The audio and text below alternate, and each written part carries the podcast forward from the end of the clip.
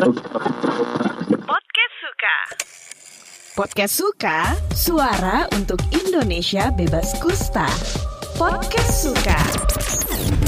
Podcast Terhan edisi Kusta in collaboration with NLR Indonesia.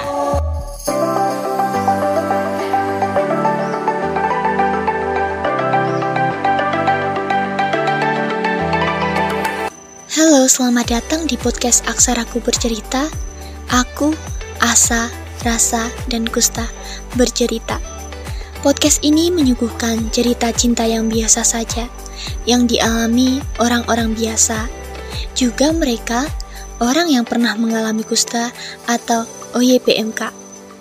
Saya, Sonia dari UKM Penalaran Universitas Airlangga, sebagai host yang akan mengantarkan kalian masuk ke dalam cerita pada episode podcast kali ini. Selamat mendengarkan.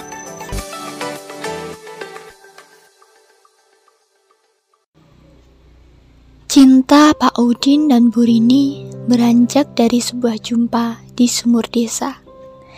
Di kala sore, saat semua orang berlomba-lomba mencari air bersih, mata mereka bertemu, membangkitkan sukma di antara keduanya. Dalam hati, Pak Udin berkata, gadis itu manis sekali dan tampaknya tak neko-neko. Sementara Bu Rini berkata, lelaki itu sepertinya berhati baik dan entah kenapa tenang rasanya ketika menatapnya. Tersipu-sipu dengan langkah yang agak diseret, mereka berkenalan dan memutuskan untuk memadu kasih. Tapi mereka tahu, cerita cinta mereka tidak akan mudah. Ada kusta di antara mereka. Ada kemarahan sang Bude yang tak setuju mereka bersatu. Inilah cerita nyata dari Pak Udin dan Bu Rini dalam bentuk pembacaan dramatik yang akan disampaikan Falah sebagai Pak Udin dan Zahra sebagai Bu Rini. Pak Udin dan Bu Rini kami wawancara. Kemudian ceritanya kami tuangkan dalam bentuk tuturan selayaknya orang sedang menulis surat. Karena kami percaya, surat mampu menjadi tempat untuk meluapkan perasaan ketika suara tidak mampu mengungkapkan. Semoga kalian semua terhibur dan mendapatkan hikmahnya.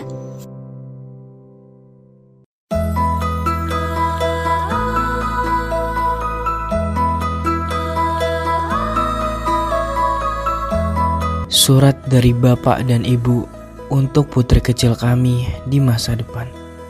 Kepada putri kecil kami yang tersayang. Nak, ketika membaca surat ini, kamu pasti sudah beranjak dewasa. Kami ingin sekali berbagi kisah cinta kami kepadamu, putri cantik kesayangan kami. Sebuah kisah tentang ketabahan, kesetiaan, dan ketulusan cinta tanpa memandang fisik ataupun kondisi. Cinta kami dimulai dari sumber desa. Saat itu, desa kami mengalami kelangkaan air bersih. Jadilah banyak sekali warga desa, para pemudi dan pemuda, juga anak-anak kecil yang berdatangan antri hanya sekedar untuk mandi ataupun menimba air di sumur. Di situlah pada suatu sore yang berwarna jingga, mata bapak tertuju kepada sosok gadis ayu bermata lugu yang tidak lain adalah ibumu. Ah, bapak terpesona seketika. Untuk beberapa detik, bola mata kami saling bertatap. Saat itulah Bapak punya perasaan kuat. Dialah jodoh Bapak. Namun, Bapak sadar diri. Mana mungkin orang dengan kusta seperti Bapak berani jatuh cinta dengan gadis ayu bermata lugu itu? Apalagi sampai bisa menyatu. Kusta itu kan kutukan Tuhan penyakit jijik yang menular dan menurun. Itulah cercaan yang sering Bapak dengar. Jadi, Ya, biarkanlah tersimpan segala angan rasa ini. Cukup mengaguminya dalam diam. Bapak merasa gadis ayu bermata lugu itu sering menatap dan memperhatikan Bapak sambil tersenyum. Dari situlah Bapak mulai merasa bahwa kita saling suka. Tersipu-sipu dengan langkah yang agak diseret, akhirnya kami berkenalan dan memutuskan untuk memadu kasih. Bapak suka ibu karena orangnya sederhana, nggak neko-neko, cantik banget, dan yang paling penting bisa menerima segala kekurang lebihnya Bapak.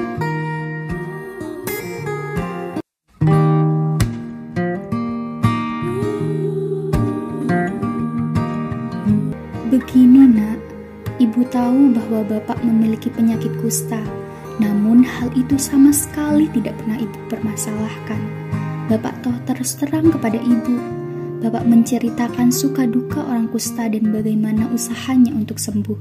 Bapak berani mengatasi ketakutannya, berani ke dokter, dan akhirnya rajin minum obat. Ibu tahu bagaimana sedihnya Bapak mendengarkan ucapan yang tak enak soal kusta. Di stigma seperti itu tak enak rasanya, Nak. Tapi Bapak alhamdulillah sembuh. Kusta itu bisa disembuhkan dan hidup bisa dilanjutkan. Yang Ibu tahu, cinta sejati adalah tentang menerima segala kekurangan dan kelebihan, tentang kesetiaan dalam setiap langkah perjalanan untuk sama-sama berjuang menjadi satu.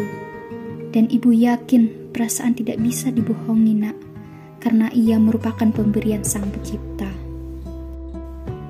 Namun, perjalanan cinta kami tidaklah selalu berjalan mulus. Kala itu, ibu tinggal bersama Bude yang tak merestui hubungan kami. Bude ini sudah ibu anggap seperti ibu sendiri, karena setelah ibu kandung ibu meninggal, ibu sejak kecil tinggal dan dibesarkan oleh Bude. Ibu sedih nak mengetahui Bude orang yang juga ibu sayangi, marah besar begitu tahu ibu memiliki hubungan dengan bapak. Bude tidak suka dengan bapakmu karena tahu dirinya ada kusta. Ibu dilarang menemui bapak lagi. Seringkali berbagai stigma buruk dilontarkan oleh Budena. Berharap ibu sadar dan mau meninggalkan bapak.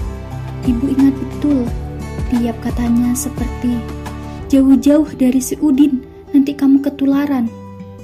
Padahal kusta itu tidak mudah menular butuh kontak erat terus-menerus dengan waktu yang lama untuk tertular. Budi juga pernah bilang, Gimana nanti nasib anak-anakmu? Emang kamu mau penyakit kustanya menurun ke anak-anakmu? Padahal kusta itu bukan penyakit turunan. Tapi cinta ibu pada bapak tak pernah goyah. Meski ada beberapa orang yang mencoba mempengaruhi ibu agar menjauh, cinta ibu tetap teguh untuk bapak. Akhirnya, tanpa sepengetahuan Bude, kami memutuskan untuk menikah di Madura, di rumah orang tua bapak. Saudara-saudara ibu pun tidak ada yang ibu beritahu. Pernikahan ibu dan bapak hanya dihadiri keluarga besar bapak, nak. Sebenarnya tidak ada niatan sama sekali untuk merahasiakan pernikahan kami, tapi tidak ada pilihan lain. Ibu takut Bude berbuat di luar batas. Kira-kira kami tinggal di Madura hanya lima bulan, kemudian memutuskan untuk merantau ke Surabaya dengan berbekal keberanian dan keyakinan. Kami ingin memulai hidup mandiri bersama. Hidup tak semudah itu. Kami bekerja keras bersama-sama, berjuang untuk membangun kehidupan yang layak dan bahagia. Hidup di kota besar seperti Surabaya saat itu belum bisa membangun rumah, jadi ibu dan bapak menyewa kontrakan sederhana. Yang terpenting ada tempat untuk kami tinggal. Kami mulai dari pekerjaan yang bisa kami lakukan, yakni memulung sampah. Ya, hari-hari yang dilawan adalah teriknya matahari, bau-bauan busuk, dan rasa jijik. Tak mengapa, kami menjalaninya dengan penuh kesabaran dan keikhlasan. Yang terpenting, uang yang kami peroleh halal. Kira-kira kami tinggal di Madura hanya lima bulan. kemudian memutuskan untuk merantau ke Surabaya dengan berbekal keberanian dan keyakinan. Kami ingin memulai hidup mandiri bersama. Hidup tak semudah itu. Kami bekerja keras bersama-sama, berjuang untuk membangun kehidupan yang layak dan bahagia. Hidup di kota besar seperti Surabaya, saat itu belum bisa membangun rumah. Jadi, ibu dan bapak menyewa kontrakan sederhana, yang terpenting ada tempat untuk kami tinggal. Hasilnya memang tak seberapa, tapi sedikit demi sedikit, alhamdulillah ibu dan bapak terima. Kami berusaha hidup sehemat mungkin. Yang terpenting cukup untuk membeli bahan masak, untuk makanan sehari-hari, dan membayar kontrakan. Selebihnya menyisikan uang dari hasil penjualan barang rosok untuk ditabung. Hingga selang beberapa tahun, alhamdulillah sekali terkumpul modal untuk membeli becak kayu sampai bisa diganti membeli becak motor atau bentor untuk bapak bekerja. Selain itu, hal terindah dan paling ibu dan bapak syukuri ketika cinta sejati kami telah menghasilkan keluarga yang sempurna.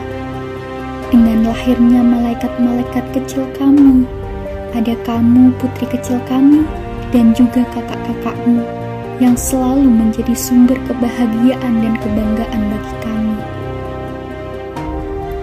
Tak ada penyesalan dalam perjalanan cinta kami, karena kami tahu bahwa kami ditakdirkan untuk bersama. Segala tantangan dan hambatan kami hadapi bersama-sama. Selaras dengan itu, semakin kuat cinta kami untuk tumbuh. Nak, hadirnya kalian tak ibu sangka menyatukan tali yang dahulu sempat terputus. Akhirnya, hubungan kami mendapatkan dukungan dari Bude dan keluarga ibu. Mereka mengerti betapa tulusnya cinta kami dan kami merasa diberkahi dengan dukungan mereka. Bahkan nak, stigma-stigma negatif yang dulu pernah dilontarkan Bude dan orang-orang tentang Bapak yang adalah orang kusta, itu tidaklah benar. Alhamdulillah, Bapak sekarang ini sudah sembuh dari kusta. Bahkan ibu dan anak-anak ibu tidak ada yang terkena kusta. Orang dengan kusta atau yang pernah mengalami kusta tak perlu dikasihani.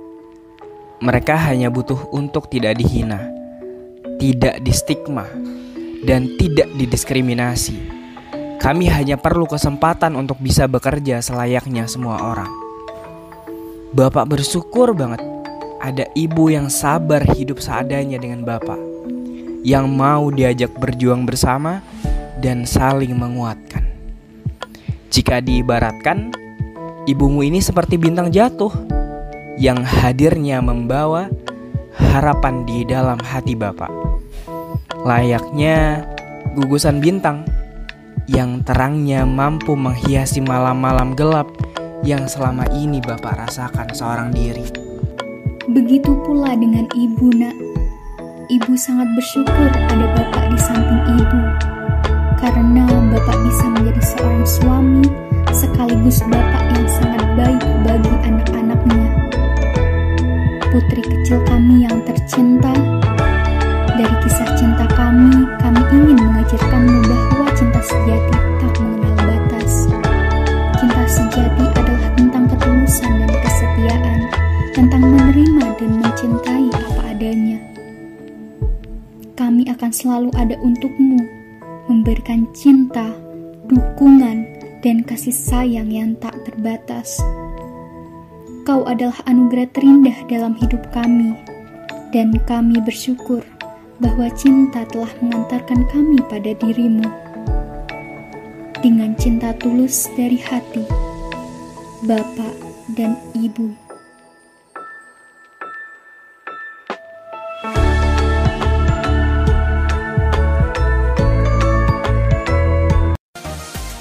Menurut Pak Udin dan Bu Rini, bagaimana arti cinta itu? menurut saya makna cinta itu ya apa ya? Cinta itu sebetulnya perasaan sih. Perasaan cinta itu perasaan. Karena perasaan itulah akhirnya tumbuh benih-benih cinta itu sendiri gitu loh. Jadi cinta itu awalnya dari dari mata kan dari pandangan mata. Akhirnya tumbuh benih-benih cinta itu. Kalau cinta ya sama aja mbak. Cintanya kayak masuk hati gitu. Apakah Kusta menjadi penghalang bapak dan ibu untuk berpasangan? memang ada. Tapi penghalang itu bukan membuat saya mundur. Justru saya berjuang untuk penghalang itu tadi karena saya kalau mundur berarti saya bukan pejuang gitu pejuang untuk cinta itu tadi gitu. jadi saya penghalangnya itu ya memang ada tapi saya tetap berjuang gitu karena perjuangan itu kalau memang itu diridhoi ya insya Allah akan ada hasilnya gitu.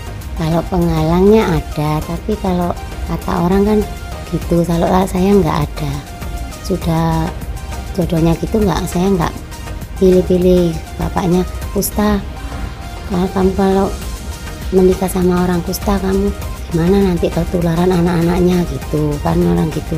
Tapi saya ke bapaknya tuh saking cintanya udah nggak pikiran kayak gitu-gitu gitu loh. Tolong ungkapkan rasa cinta bapak dan ibu kepada pasangan. aku cinta sama kamu bahkan aku dari, lebih cinta daripada orang-orang yang di luar. Jadi sampai sekarang saya tetap cinta sama kamu. Mudah-mudahan sampai umur memisahkan. Terima kasih I love you bapak. Aku cinta kamu. Pak Udin dan Bu Rini hidup berbahagia bersama dengan anak-anaknya. Mereka adalah bukti bahwa tidak ada kusta yang bisa menghalangi cinta mereka. Cinta memang tak butuh alasan. Cinta itu misterius. Entah sampai kapan dan bagaimana hati benar-benar yakin that he is the one. Kemudian berjuang bersama untuk menjadi sepasang. Dan akhirnya kutipan suara dari Pak Udin dan Bu Rini tadi menutup perjumpaan kita di podcast kali ini. Kami, tim produksi yang terlibat, mengucapkan terima kasih.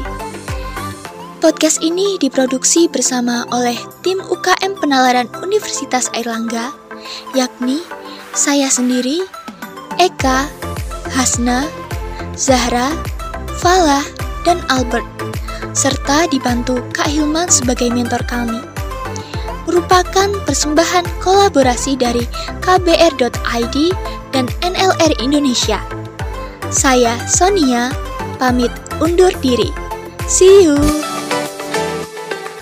Podcast Suka, suara untuk Indonesia bebas kusta. Podcast Terhan edisi Kusta in collaboration with NLR Indonesia.